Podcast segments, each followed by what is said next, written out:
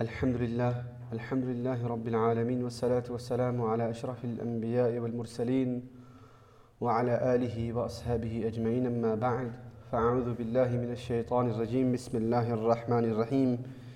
إنما يخشى الله من عباده العلماء. صدق الله العلي العظيم. My dear respected and most honorable elders, beloved brothers and sisters in Islam, Assalamu alaikum wa rahmatullahi wa barakatuhu. First of all, I humbly request some of the brothers who are scattered towards the sides and towards the back, if they could kindly uh, stand up and, and, and step forward. Don't be afraid of, of coming to the foremost saf. I've stated this before. The Prophet ﷺ said that if you truly understood of the reward and the benefits of standing in the front saf, you would fight with one another in order to attain that reward. So unless you have as some of our elders do, some back problems that you need to lean up against the wall. And I know some of you young brothers, alhamdulillah, don't have that issue as of yet.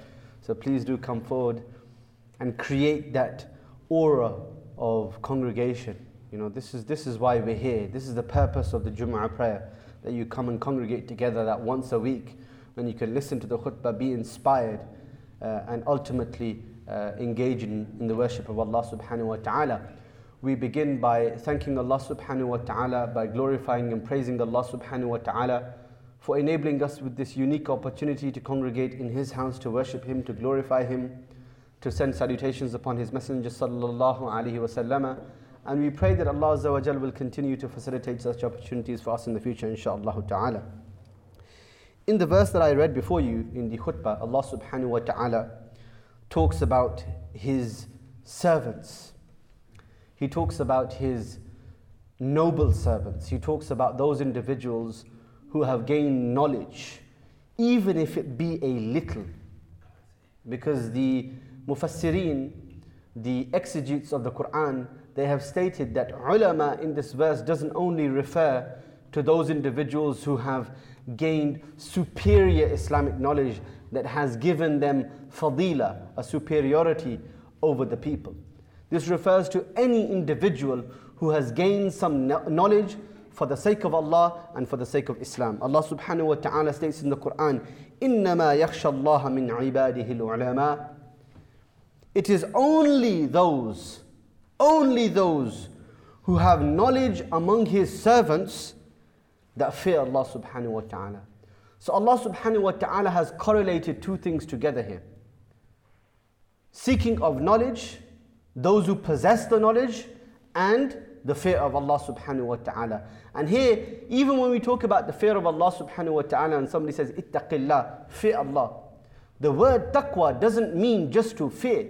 It means to be in awe of, to be inspired by Allah subhanahu wa ta'ala. Right?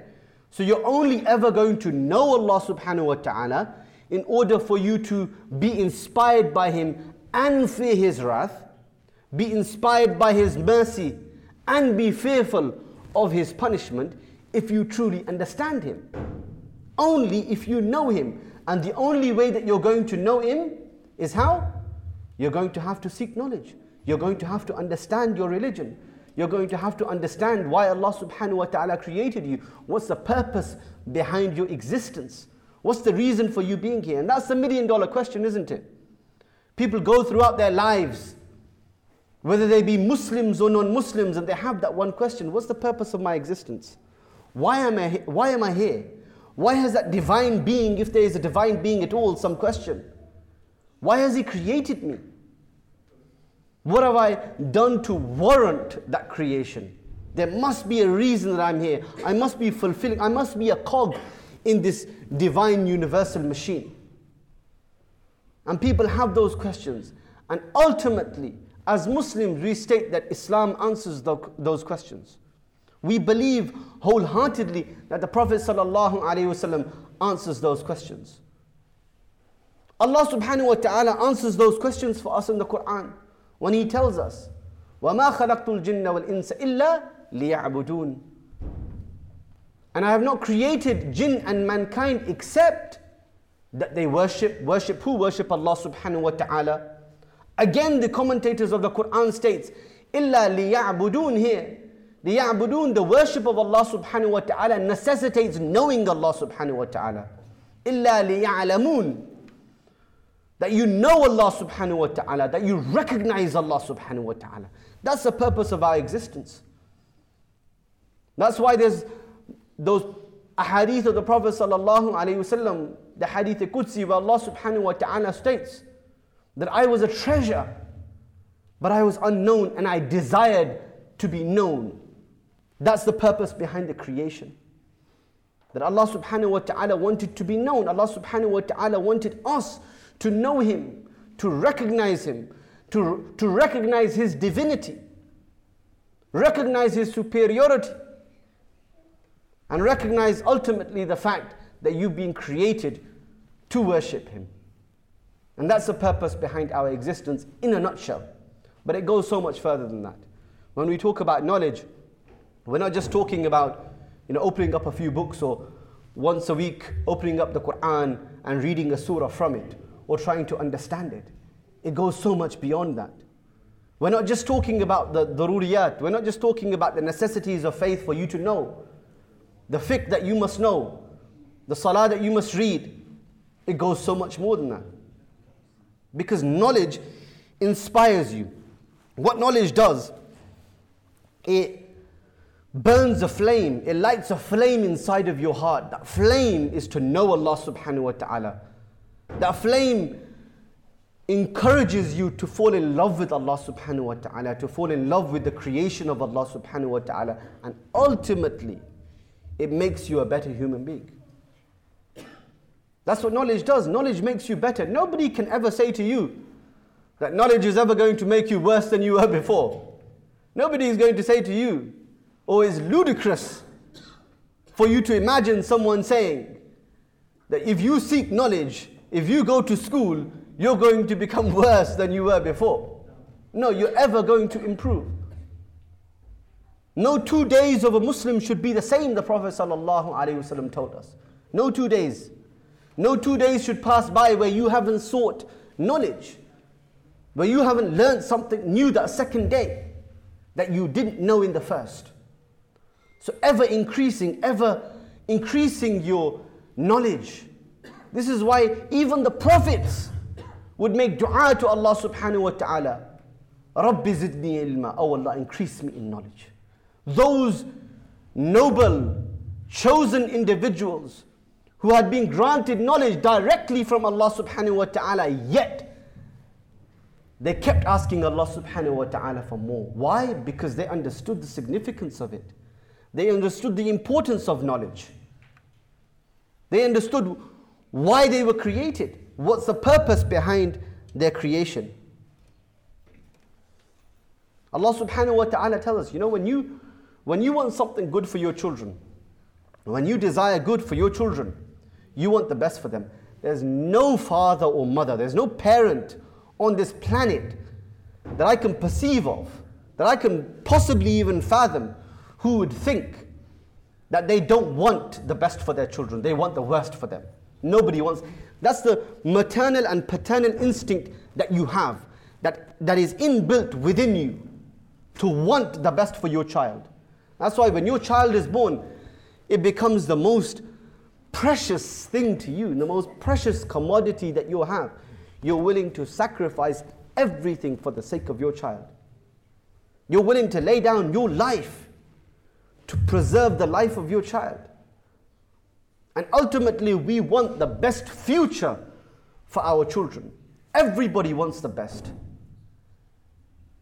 You know, if you have the choice between two schools, I'm going to give you an example. If you have a choice between two schools to send your child to, even if it's primary school, you know, primary education, there's, beyond, there's, the, there's education beyond that. There's secondary education, there's college education, there's university education. It, it keeps on going.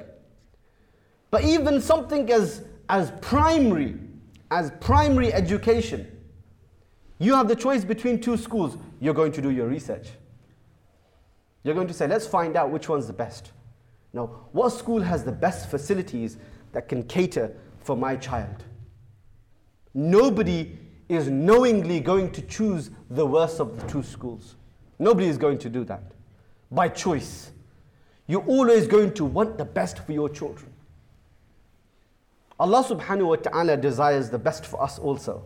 Because Allah subhanahu wa ta'ala in many khutbahs and in many talks and speeches and lectures we have heard how Allah subhanahu wa ta'ala loves us and how much Allah subhanahu wa ta'ala cares for us and how compassionate and merciful He is towards us.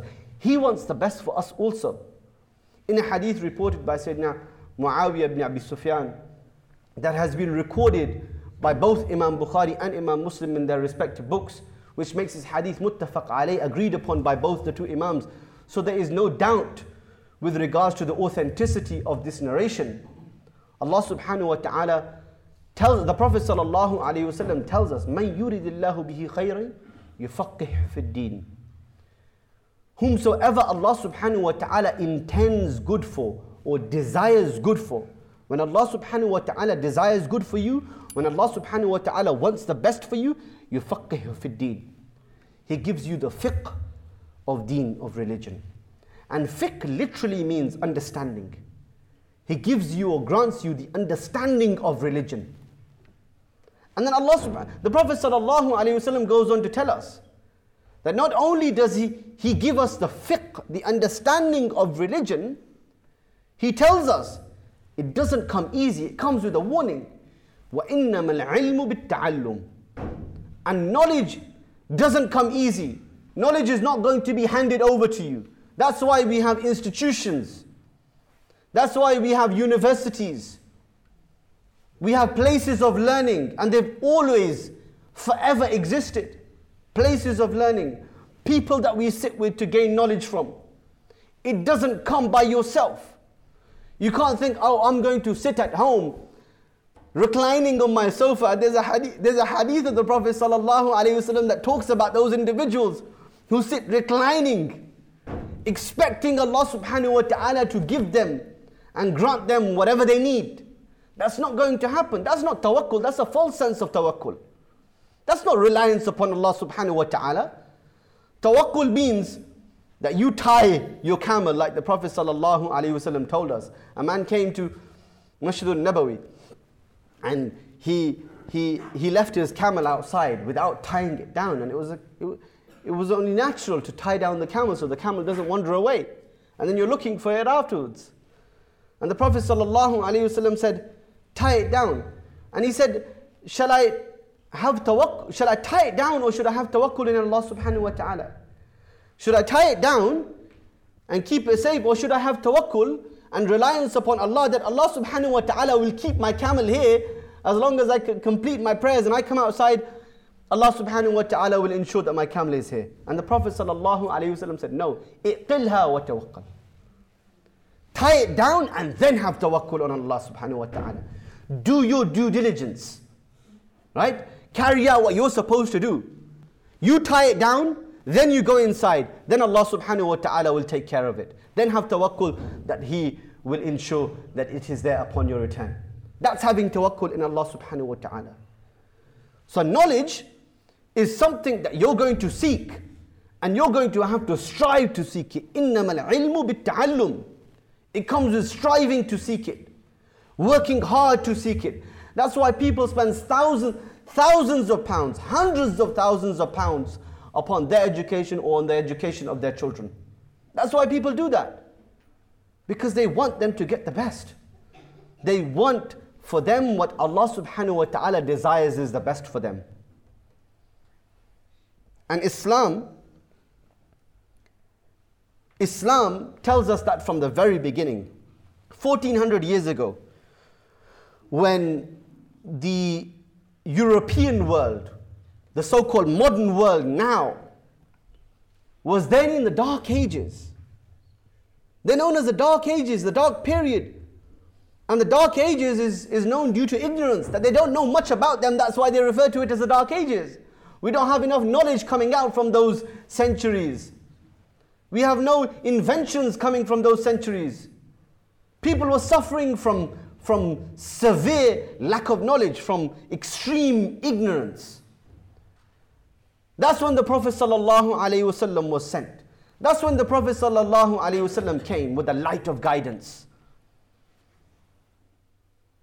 And it's evident from the very first verses of the Quran that were revealed to the Prophet wasallam. What's the purpose behind his message? Ikra. Read.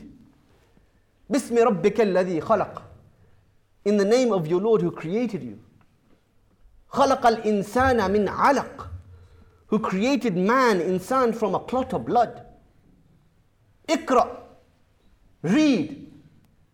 Your Lord is most generous who, who taught by the pen, وَعَلَّمَ بِالْقَلَمِ All of this comes down to what? Knowledge.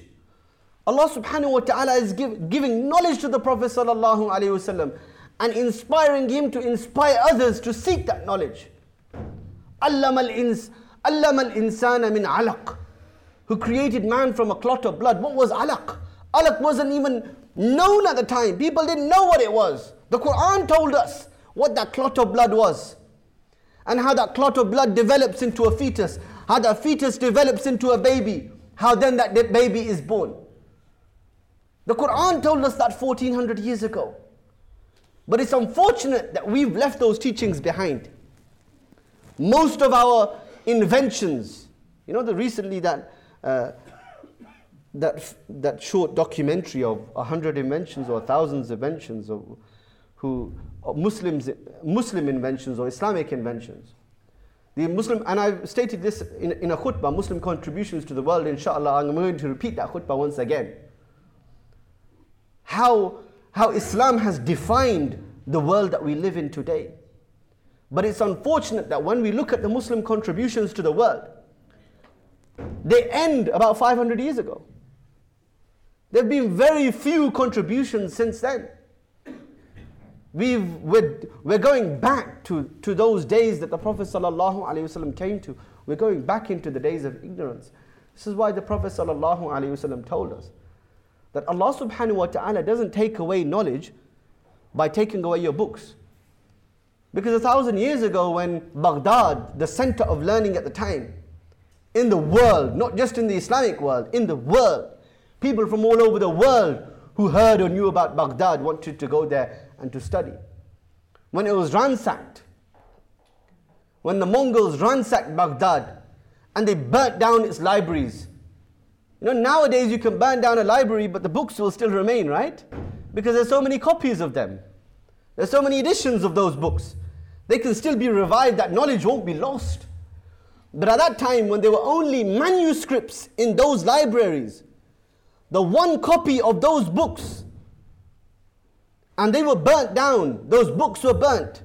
But people still recovered because they had a desire, a deep desire to know Allah subhanahu wa ta'ala. A deep desire to worship Allah subhanahu wa ta'ala. And they went about recreating that and improving upon it. In fact, after the ransacking of Baghdad, most of the Muslim invention, inventions, most of the Muslim scientists and astronomers and biologists and chemists came out after the ransacking of Baghdad. Most of the major, significant contributions came, came about after. Why? Because they'd realized they've lost something.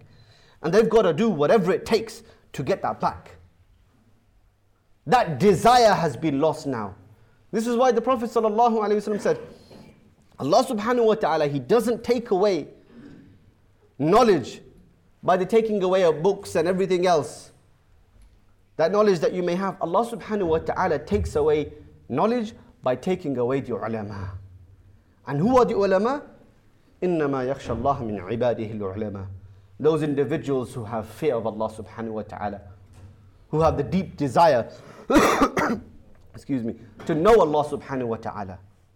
They will be taken away. And that's what you're witnessing today. That the ulama are being taken away. And unfortunately, we're left with those about whom the Prophet ﷺ has warned us against. من طلب العلم ليماري به بالسفهاء أو ليباهي به العلماء أو ليصرف وجوه الناس إليه فهو في النار The Prophet ﷺ stated that he who seeks knowledge to argue with the foolish people, to debate with the scholars, أو ليصرف وجوه الناس إليه or to turn the attention of the people towards him look at me what a great scholar I am how much knowledge I have, how important and how significant I am. Look at me. فَهُوَ فِي النَّارِ And that's self explanatory. And that person is in the fire. Because the sincerity has been lost. People didn't seek knowledge a thousand years ago, 1400 years ago. Those Muslims, those ones who made fantastic contributions to this world, they didn't seek knowledge for material gain. They didn't seek knowledge so that people can look at them and remember them. Al Ghazali, the great theologian, the great scientist, was unknown in his time. When Ghazali passed away, that's when Ghazali became Ghazali. Because people discovered his books, they discovered his works. Yet that never stopped him, did it? Did he ever think to himself, well, I'm not getting the recognition that I deserve? So I should just stop writing. I should stop, you know, making all of these contributions because there's no point, is there? Nobody recognizes them. Nobody realizes them. Nobody gives me the credit for them. But no, he continued to persevere. إِنَّمَا الْعِلْمُ بِالتَّعَلُّمِ Knowledge only comes to you if you strive to seek it, if you work hard. Work hard. Nothing is going to come to you easy. Nothing is going to be handed to you on a plate. You can have as much money as you want. You can be the richest man in the world. Yet, you can have all the private tutors that you know, money can buy. But yet it won't make a difference if you're not sincere. If ultimately Allah subhanahu wa ta'ala doesn't place that burning desire in your heart to learn, to be knowledgeable, to know. If Allah subhanahu wa ta'ala doesn't grant you that recognition of Him and His divinity, then you can have as many private tut- tutors, you can have as much money, but it won't make a difference. You still won't learn. You can have all the access. And nowadays, you know, why is it that we look at those contributions made in the past when people had, uh, you know, less tools, alat, the alat weren't there for them. The tools weren't there for them. You know, people wanted to learn, they would go down and sit with scholars, sit with those whom Allah subhanahu wa ta'ala has inspired. That, that physical connection that goes back to the Prophet sallallahu alaihi wasallam and his companions, you know, and, and the Ashab Sufa, who's, who sat in the masjid of the Prophet ﷺ, who, who always was striving to gain knowledge. That tradition that goes back 1400 years. People understood that. And they would sit with those individuals who had gained knowledge with adab, with respect. You know, you can't gain, you know, knowledge and respect for that knowledge and where it comes from go hand in hand. Nowadays, you see classrooms and you see schools where people have, where students have absolutely no desire to learn. And that desire is, that lack of desire is reflected in their attitude that they don't care about their teachers. They have absolutely no respect for them. None whatsoever. Throwing chairs around, swearing, screaming, shouting. Don't want to learn. And ultimately, they're not going to. Because that's not the way forward. That's not the way Allah subhanahu wa ta'ala is going to inspire you and I. Knowledge comes through adab through honor and respect. When you respect where that knowledge is coming from, when you respect the knowledge, that, the, the, the items that contain that knowledge, only then are you going to be inspired. You look at the likes of the Sahaba, the companions of the Prophet sallallahu alaihi wasallam. You know, they were the best of people. Khairun nas, the Prophet sallallahu alaihi wasallam calls them. That was the best of times and the companions of the Prophet, they wouldn't just look at knowledge haphazardly. Oh, well, we have the Prophet ﷺ, we don't need to seek knowledge. We got the tool right here. We got everything right here. We got, a, we got all the knowledge that we could possibly need in the Prophet ﷺ. We don't need to seek anymore. We don't need the answers. We got somebody who's got the answers. No. The likes of Sayyidina Umar spent 18 years studying. And after 18 years of studying, he says, Alhamdulillah, I have now completed Surah Al-Baqarah. After 18 years, now I've mastered Surah Baqarah. Whereas we have people who within 18 days could learn Surah Al-Baqarah with its translation by heart. Yet Sayyidina Umar spent 18 years just studying Surah Al-Baqarah and said, now I understand it. Because it's not, it's not a process that starts at the age of five and then ends at 21 once you finish university and then that's it. You go into employment, you never seek knowledge again. No two days of a Muslim should be the same. You have to ever improve. Nobody becomes a master at the age of 21, a master of whatever science, whatever field they're in. That just doesn't happen. You're going to have to keep studying. Look at the light of the great scientists and theologians of the past. Look at Einstein, you know. Einstein is known as one of those individuals who, when we talk about intellectual prowess, we look no further than the likes of Einstein, Albert Einstein. And did Albert Einstein finish his studies at the age of 21 and then become known as Albert Einstein? No.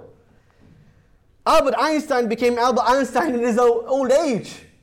When people realized his accomplishments, that he continued to study, he continued to persevere. And there were many failures down the road, many failures before he was successful in his theories.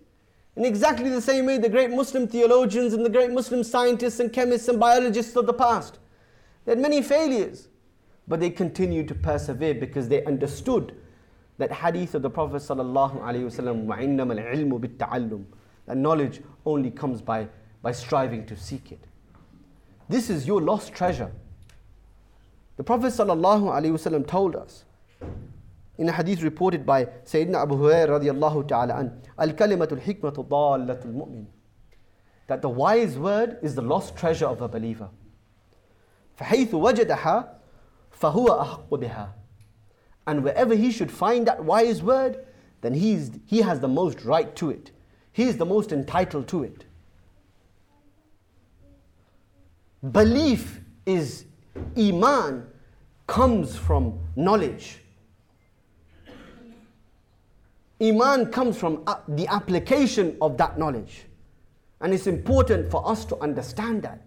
It's important for us to instill uh, those sentiments inside our children.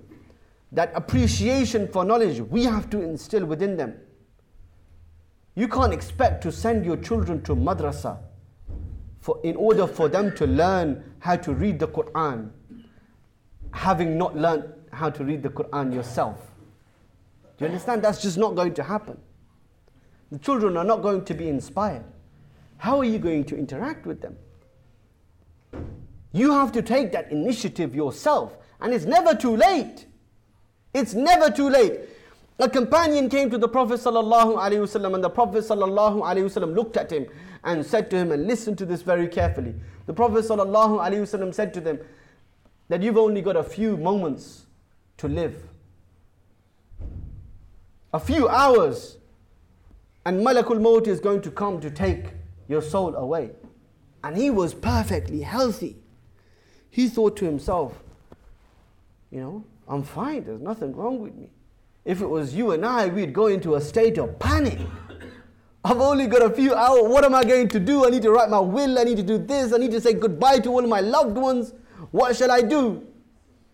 I've not got the time. That's when we truly appreciate time when it's taken away from us. Right? So he said to the Prophet ﷺ, Tell me, what is there I, that I can do? You know, worship, stay in sajda. What can I do in order to find salvation? What can I do? What's the best thing that I can do right now? The Prophet ﷺ didn't say to him, you know, go and Spend your time in salawat, go and pray, go and cry to Allah and beg Him to forgive your sins. Go and do this, go and do. They're all great things to do, and we should be doing more of them. But that's not the advice that the Prophet ﷺ gave to this man. The Prophet ﷺ said, Go and seek knowledge. For the last few moments that you have left, go and seek knowledge. Angels will spread their wings underneath your feet. The fish in the sea will make dua for you. You seek out a path to knowledge, Allah subhanahu wa ta'ala will open up a path for you to Jannah. You want Jannah? Go and seek knowledge. That's what knowledge is. That's how important it is. Its importance can never ever be understated. And don't think, well, I'm just talking about Islamic knowledge here. And what is Islamic knowledge? Is Islamic knowledge just knowledge of the Quran and the ahadith of the Prophet sallallahu? No, it goes so much beyond that. The Quran has scientific knowledge, biological information, knowledge of physics and chemistry and astronomy within it, knowledge of science within it. There's knowledge that you have to seek as a community. In order for you to progress as a community, you need doctors, you need engineers, you need all of those individuals, who, the, the professionals, to carry out their jobs. In order for you to progress as a community, in order for you to thrive as a community, you need people to fulfill those positions. My last message to you, and, and there's many things that we can say. My last thing that I'm going to say to you is, is, is for your children, because we have children here. And this is specifically for the parents. Right? You have children, you want the best for them, just like Allah subhanahu wa ta'ala wants the best for you and I. By granting us the fiqh of, of deen, granting us the, the understanding of religion. You want the best for your children. You should want the best for all of your children. If you have uh, sons and you have daughters and you want your sons, when people say, you know, you know, this son of mine, he's going to be a great lawyer. This son of mine is going to be a great engineer. He's going to be a great doctor. This son of mine is going to become hafiz of the Quran. This son of mine is going to be an alim. He's going to be an imam. He's going to be a teacher. He's going to be a mudarris.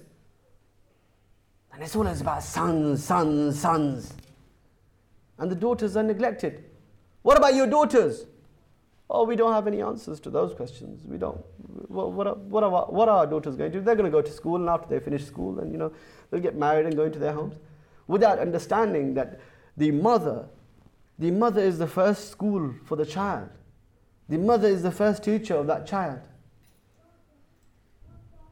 You know, I, I, there are some great, fantastic stories of, of, of mothers. You know, mothers create men. Imam Malik, the great Imam of Medina, who was his first teacher? Umm Malik, his mother. His mother instilled those values inside him, and ultimately, those values are what count. So, you need to educate your daughters also. Don't neglect them. Don't think that you know they should just sit at home and not be exposed to that information and that breath and that wealth of knowledge that is out there. Don't do that. That is cultural, that's not your deen. Your religion doesn't tell you to do that. The two greatest institutions in the world, Islamic institutions, the two oldest universities in the world are built on the backs of women. The Qarawiyyin University in, in Morocco.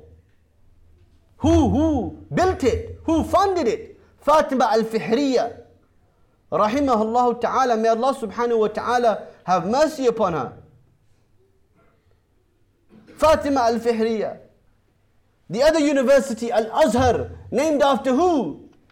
The daughter of the Prophet sallallahu alayhi wasallam, Sayyidah Fatima al-Zahra. Women. Sayyidah Aisha radiallahu ta'ala anha, no, look, don't look beyond her. She was a teacher of the companions of the Prophet ﷺ. People came to her and sought knowledge from her. She would give religious uh, edicts. Religious fatwas were given by Sayyidah Aisha radiallahu ta'ala And in, in, throughout our uh, uh, educational Islamic history, when you look at the achievements, and you have some fantastic women there who have thrived in every single field. Every single field. So don't deprive your daughters today. This is why the Prophet ﷺ said, Those who raise up two daughters And that raising up means how, how do you raise up your children? The Prophet has given, given us the answer to that as well. You know, the best thing that you can give to your child is a good name and good manners. Good manners stems from a good education. When you raise up your two daughters and grant them a good education, and they get married off into good homes, they become successful in their lives. Me and that person, the Prophet ﷺ said, will be like this on Yawm al Qiyamah. Signifying the proximity between Allah, uh, the Prophet ﷺ and that individual. So don't neglect them. Don't downplay their achievement. Inspire them. And you can only inspire them if you yourselves are inspired. If you're not inspired, then they never will be. They never will be. May Allah subhanahu wa ta'ala give me and you the tawfiq and the ability to act upon the teachings of the Quran and the blessed sunnah of the Prophet sallallahu alaihi wasallam.